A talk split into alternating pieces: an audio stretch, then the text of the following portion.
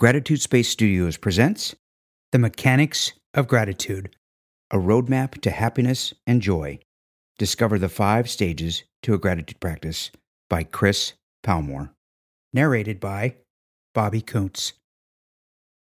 Dedication to this present moment, now, to your full potential, to the spectrum of emotions that you cover. I'm grateful for your valuable gift of life. I'm grateful for the memory of you on which I can reflect later. You and every gift and lesson you bring me are precious. I am fortunate to have you and to be here with you.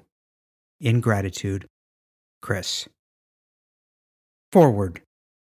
Paul S. Boynton is the author of several books, including bestsellers Begin with Yes and Be Amazing. I first want to take this opportunity to thank the Begin with Yes community of over 2.3 million positive people that motivate and inspire me daily. I also want to thank Chris for giving me the opportunity to write this foreword. I was honored when Chris asked me to write the foreword to this book. It seems like only yesterday that we met. In reality, as I reflect back, it's been almost six years. I remember him first reaching out, wanting to feature me on his Gratitude Space website, and because I practice what I preach, I began with yes. I remember him asking me to answer a series of questions he referred to as grata questions. The first question was what being grateful meant to me. I provided a long answer and finished with one additional thought. Being grateful is both a feeling we have and an expression we make. Feeling grateful is wonderful, and expressing it by helping others is even better. It's for this one reason that I am now gratefully writing this foreword. In my opinion, gratitude is all about remembering what you are grateful for and finding a way to express it. I was surprised to see how far Chris has come on his own gratitude journey and blown away to see how he is now providing a framework for others to explore their own gratitude. I believe that this book falls in line with the elements I have been teaching in my own books, finding new ways to experience joy in life. In this, Chris and I are on similar paths. As I get older, I continue to be both surprised and happy when I discover something new or learn how to do something better. Most things in our lives are based on trial and error, and fortunately, there are teachers everywhere we look. Life can be its own teacher.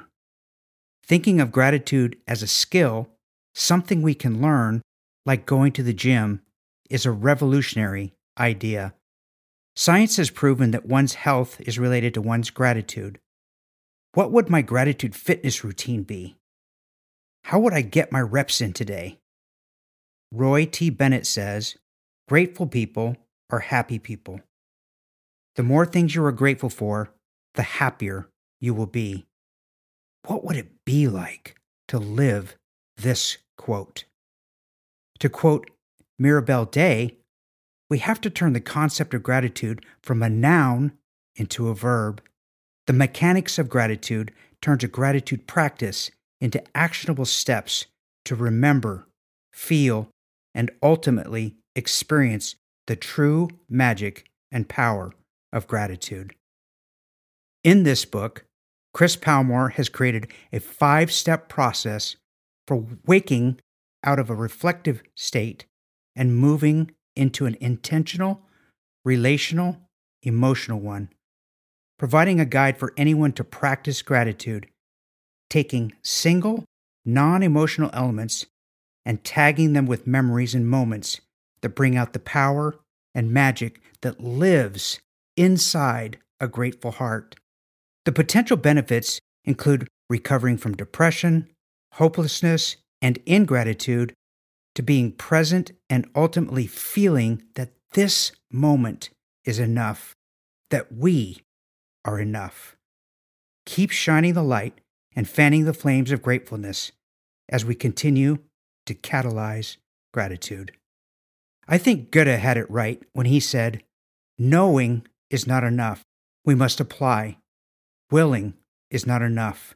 We must do. This book will move people from knowing to applying to doing. Continue to be amazing. Paul S. Boynton.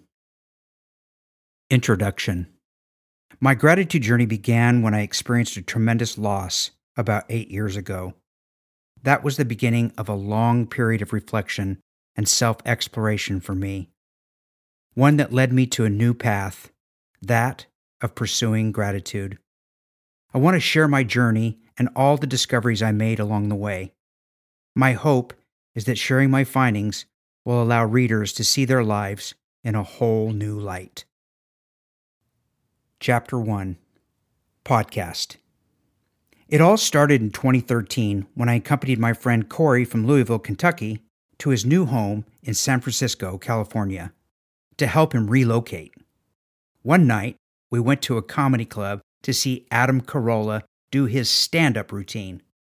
With humility and humor, Adam shared his story.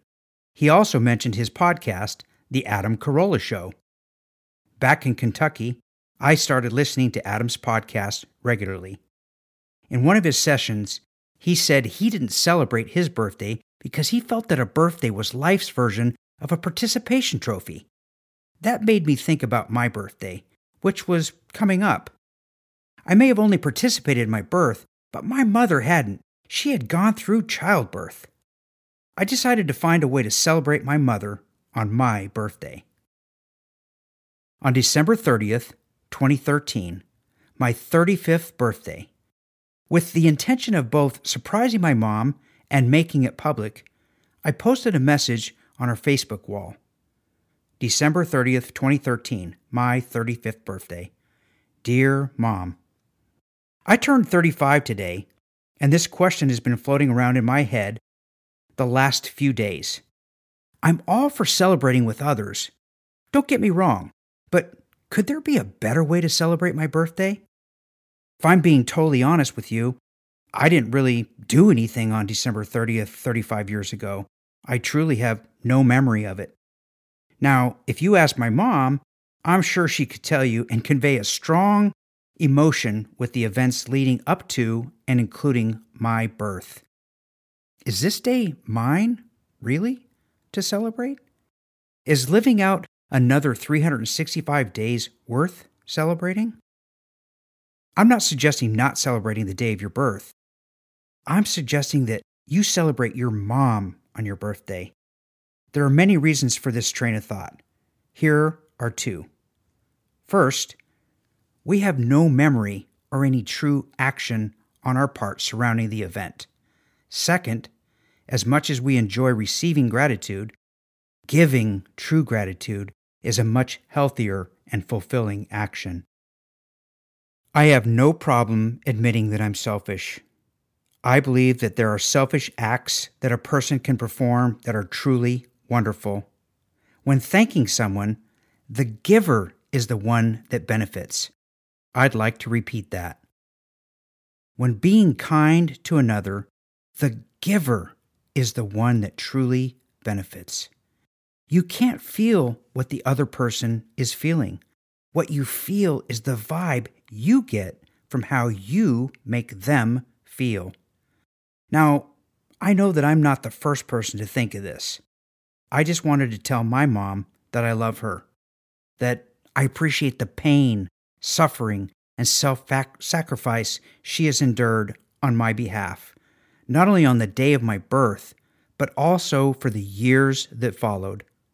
That I am fully aware that I wasn't always the easiest person to love, but she always made me feel loved. I just wanted to tell her all this on my birthday. Mom, I pledge this coming year to tell you that I love you more often. I will find more ways to let you know how special you are to me and make you prouder. Love always, Chris. That morning, my parents didn't call as they normally did on my birthday. I couldn't wait to find out my mother's reaction to the message, so a couple hours later, I called my dad, who answered with a musical, Happy birthday! After a quick chat, I asked him if he knew whether or not Mom had seen the message I had posted. He said she had. She was so moved by it that she needed time to process it all. She was speechless. My mom and I had always been close, so having made her speechless blew me away. I had adjusted the privacy setting of the Facebook post to public, so a large number of people commented on it and shared it. My appreciation for my mom on my birthday made a splash, and others were expressing their own appreciation for their loved ones. Gratitude breeds gratitude.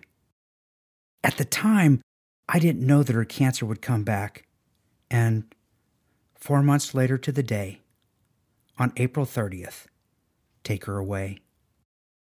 The week after my mom's death, my thoughts kept circling around what I had written to her that I would tell her I love her more this year and spend more time with her. Knowing I didn't have the opportunity to do all I had promised made sadness and depression take over.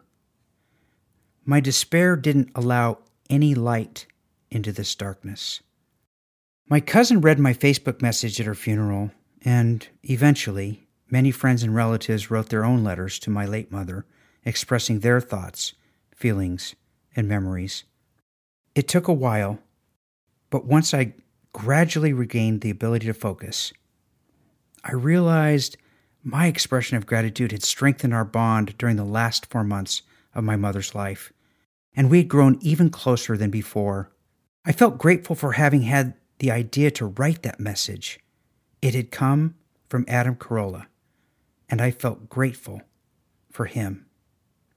As time passed, my thoughts evolved around finding ways to encourage others to express their gratitude to their loved ones have a beautiful experience, and feel all the love I had felt.